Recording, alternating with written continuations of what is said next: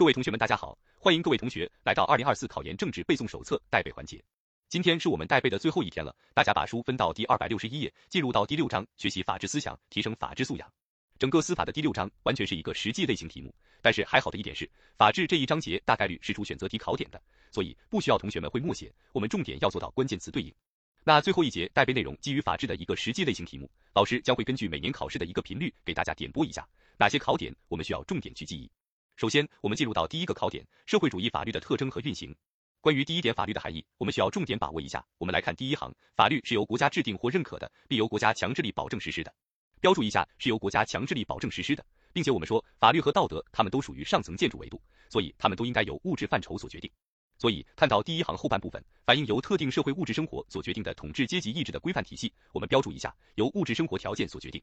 然后我们重点来看一下点播内容，点播是可以帮助我们总结一些干扰选项的。我们来看到圈一，虽然道德规范和纪律规范的实施也具有一定程度的强制力，但是这些强制力画起来并不以国家强制为后盾。所以，如果一旦说道德规范或者纪律规范以国家强制为后盾的都是错误的选项，那谁才是以国家强制为后盾呢？是我们的法律。所以来总结一下黑体字部分，国家强制性是法律规范区别于其他社会规范的一个重要特征。标注一下，重要特征为国家强制性。继续看圈二，法律所体现的统治阶级意志，画起来并不是统治阶级意志的全部。标注一下，并不是全部。而仅仅是画起来上升为国家意志的那部分意志，要注意一下，国家的意志才是法律的体现，所以会发现法律是与国家相对应的。比如说，它是国家制定的，由国家强制力的，上升为国家意志的那部分意志才能称之为法律。好，这是我们的第一点，法律的含义。在这个部分，我们要重点总结一下哪些是正确表述，哪些是错误表述就可以了。然后我们把书翻到二百六十二页，进入到第二点，我国社会主义法律的本质特征。关于社会主义法律的特征是几个统一。我们来看到，括号一指的是体现了党的主张和人民意志的统一，标注一下党的主张和人民意志，这个很好理解。你看我们党的政策或者国家法律是不是都以人民的根本意志为反映的？所以他们二者当然是统一的。那继续第二行，体现了阶级性与人民性的统一。我们要知道，法律是统治阶级意志的集中体现。那好了，我们中国的统治阶是谁啊？是不是人民当家作主？所以是阶级性与人民性的统一。同时，括号二，我国的社会主义法律具有科学性和先进性。科学性主要指的是我们社会主义的法律是坚持了辩证唯物主义和历史唯物主义的科学指导下的，所以咱们具有科学性，同时还具有先进性。要知道，其他法律他们只是少数人意志和利益的体现，而咱们不一样，咱们社会主义法律是广大人民群众的意志和利益的体现，所以他们的是少数的，而我们是多数的，广大人民群众的，当然体现出先进性的内容了。最后看到括号三，我国社会主义法律是中特社会主义建设的重要保障，标注一下保障。我们说了，法律是具有国家强制性的，非常具有安全感嘛。所以给予我们重要保障。那既然我们的社会主义法律如此优秀了，我们得知道我们的法律是如何进行运行的。所以来看到第三点，我国社会主义法律的运行，既然说到运行了，是不是意味着在体现出整个法律它从创制到实施到实现的过程？那创制过程就很简单了，主要指的是括号一法律的制定。我们得先有法律，我们才能够不断进行实施。那看到第一点，法律制定，来标注一下括号的内容。法律制定是法律运行的起始性和关键性环节。那其中大家可以重点把握一下圈二，关于原则的表述。括号二，法律执行来看到括号里面，行政执法是法律实施和实现的重要环节，标注一下，执法是重要环节，大家可以重点把握一下圈二这个部分，行政执法的基本原则要区别记忆。括号三，法律适用我们称之为司法，大家可以重点来看一下圈三，司法的基本要求是什么？那最后括号四，法律遵守这个部分就很重要了，因为守法是我们每个公民必须做到的。我们来看一下括号四，法律遵守我们简称为守法。我们重点来看一下二百六十三页第一行，守法是法律实施和实现的基本途径，标注一下基本。那最终谁要守法呢？我们要知道，是一切组织和个人都是守法的主体，任何人都要遵循法律。那守法守是什么内容呢？我们来看一下点播的圈二黑体字部分，叫做守法，就是依法享有并行使权利，依法承担并履行义务。所以标注一下，守法既要行使权利，又要履行义务，权利和义务它们二者相辅相成的，是无法分割的。然后我们来看到第二考点，第二考点的名称就可以称之为是一个单选题，掌握了，叫做全面依法治国的根本遵循。标注一下，根本遵循指的是领导人的法治思想，作为一个单选题，掌握一下。那么重点来看一下第一点的括号二关于意义部分，我们要知道法治思想回答了一个什么样的问题？来看到第二行，深刻回答了新时代为什么实行全面依法治国，怎样实行全面依法治国等一系列的重大问题，其实不难记，因为刚才我们说了，全面依法治国的根本遵循就是法治思想了。那么，所以这个法治思想呢，回答了为什么全面依法治国和如何依法治国的问题，是从为什么和怎么办两个角度出发的。第二点，领导人法治思想的主要内容，这个部分同学们做到有熟悉度就可以了，他不会让大家伙默写有哪些内容的。所以后面很多知识点都是基于这样的主要内容而深入去学习的，所以这个部分熟悉即可。给大家强调一个小细节，我们来看到二百六十四页中间部分，在括号二的第五行，关于政治方向这个小点，在中间部分关于政治方向，要知道政治方向问题是不是我们中国发展的问题，所以来看一下说这一思想深刻回答了全面依法治国由谁领导、依靠谁、走什么道路等大是大非问题，所以这三个方面我们要总合到一块去看，所以就意味着政治方向由谁领导呢？应该是由党的领导的。那第二个依靠谁呢？应该指的是依靠以人民为中心。最后一个走什么道路呢？走中特社会主义法治道路。所以标注一下政治方向，通过党的领导和以人民为中心，以及走中特社会主义法治道路三个部分组成。然后我们看到二百六十五页第三个考点，坚持走中特社会主义法治道路。那这个部分的逻辑线就非常清晰了，主要指的是什么、为什么和怎么办，从三个角度进行阐发的。第一点是什么？什么是中特社会主义法治道路？第二点是为什么？为什么要坚持走中特法治道路？前两点我们简单把握即可。重点我们来看第三点，坚持中特法治道路必须遵循的原则。那第三点一共有五点原则，内容比较多，所以尽可能的帮助大家简化去记忆。同学们可以通过一句话来把五条原则记忆清楚。大家可以记一句话，叫做在中国党用法治和德治让人民人人平等。在中国党用法治和德治让人民人人平等。这句话也是一个事实。我们来看，在中国指的是我们的括号五千二百六十六页括号五，叫做坚持从中国实际出发。那党指的是括号一，坚持中国共产党的领导。然后用法治和德治指的是括号四，坚持依法治国和以德治国相结合。那让人民主要指的是括号二，坚持人民主体地位。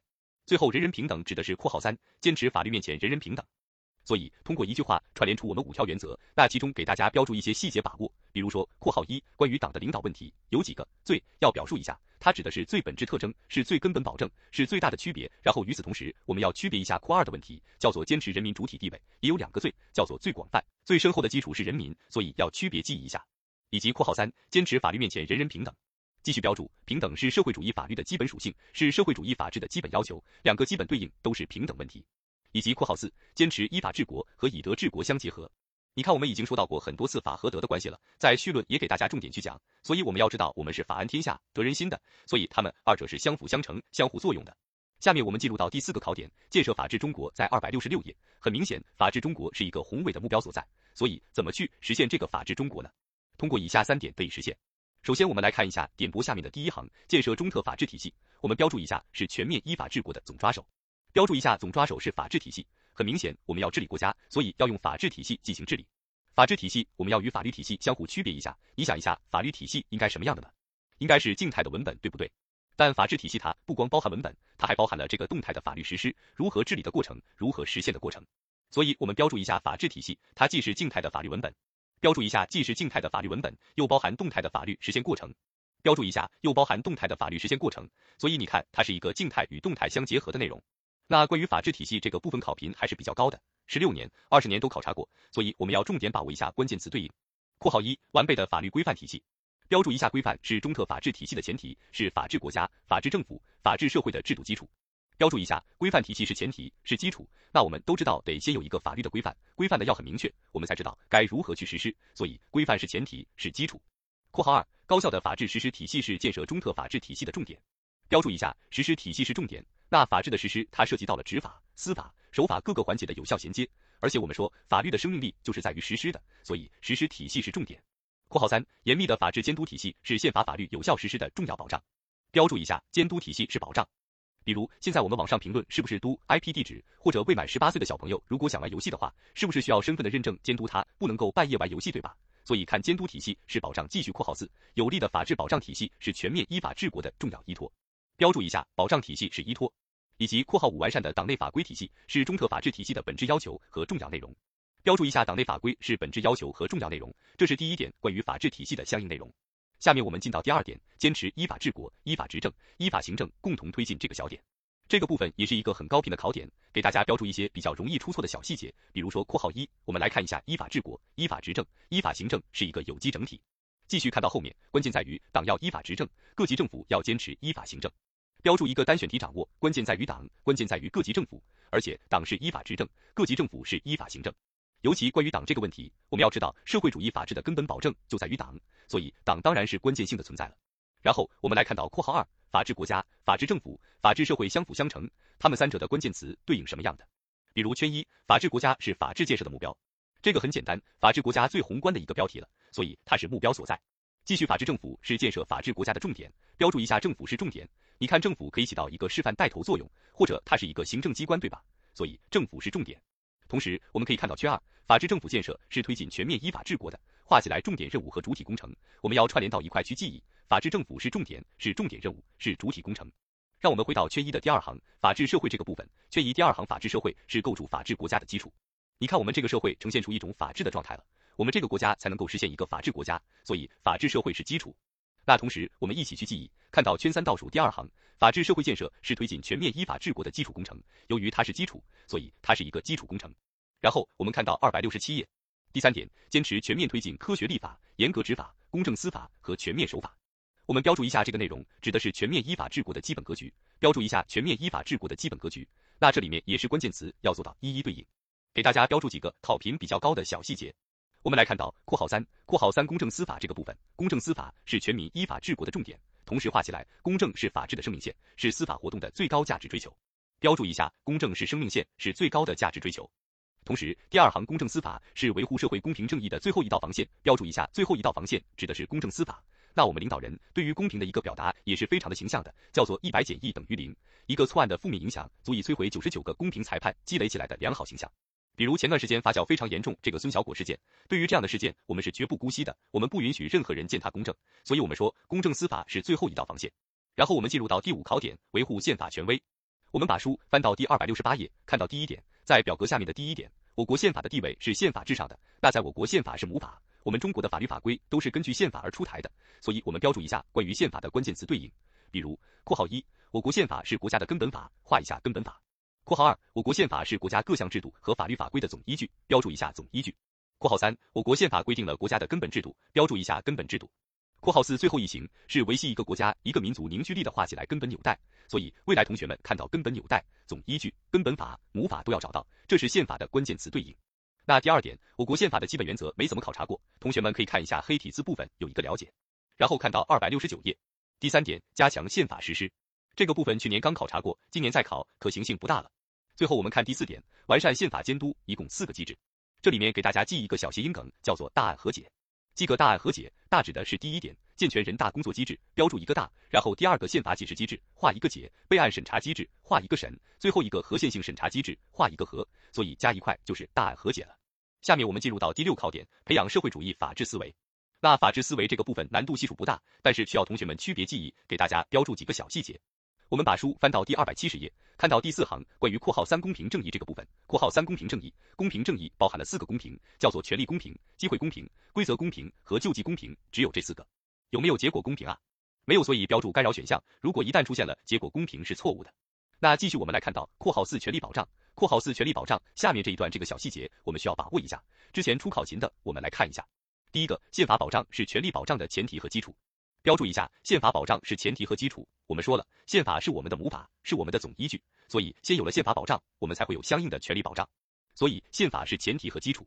那继续立法保障是权利保障的重要条件。标注一下，立法是重要条件。第三个行政保障是权利保障的关键环节。那你可以标注一个谐音梗，叫做证件。行政的政画一个圈圈，关键的键画一个圈圈，叫做证件。那我们在行政执法的时候就是这样的，警察叔叔敬下礼，说来这位同志，请出示一下你的证件，对吧？所以，行政保障是关键，最后一个司法保障是人民权利保障的最后防线。刚才我们讲到了，叫做公正司法是最后一道防线，对不对？所以，司法保障是最后防线。然后我们进入到第七考点，依法行使权利和履行义务。我们要知道，权利和义务它们是相辅相成的，是无法分割的。那其中，我们标注一些小细节。我们来看到第一点的括号一，第一点的括号一第二行这个部分，马克思主义权利观与其他权利观的根本区别。我们要知道，我们马克思主义是唯物史观的，所以应该是物质起到决定性作用。我们来看一下，指的是强调社会物质生活条件对权利的制约和决定作用，所以标注一下是物质生活条件起到决定性作用。然后我们来看一下括号二关于法律权利特征，一共有四个特征，我们来把握一下。缺一指的是受社会物质生活条件制约，标注一下是会受到社会物质条件制约的，比如说像一些非洲的原始部落，可能连人的衣食住行的需求都无法满足，那何来保证人们的权利，对吧？所以这是第一点，圈二指的是会因为社会制度和国家法律的不同而存在差异。像在咱们中国，为了更好的保障公民的安全，所以普通公民是不可持枪的。但现在美国他们就是允许持枪的，但是也是这个悲剧不断爆发。所以第二点主要指的是会因为社会制度不同、国家法律不同而导致法律权利存在差异。然后我们再看到圈三的第二行，主要指的是法律权利具有不可侵犯性，标注一下不可侵犯性。我们说了，法律是由国家强制力保障实施的，所以具有不可侵犯性。那最后一个圈词，法律权利必须依法行使，不得不择手段的行使法律权利。所以我们标注一下，主要指的是法律权利不得滥用性，不得滥用性。所以，总之这四点，如果反过来说，它不会受到社会物质条件制约，或者不会因为社会制度而导致其不同，或者是可以滥用的，或者是可以侵犯的，反过来表达都是错误的。然后括号三，法律义务的特点，去年刚考察过多选题，所以今年我们简单把握即可。然后我们看到括号四，关于法律权利与法律义务的关系，在点播下面的第一行，法律权利与法律义务的关系，要知道它们二者就像硬币的两面一样，是无法分割的。所以看到圈一叫做不可分割，相互依存。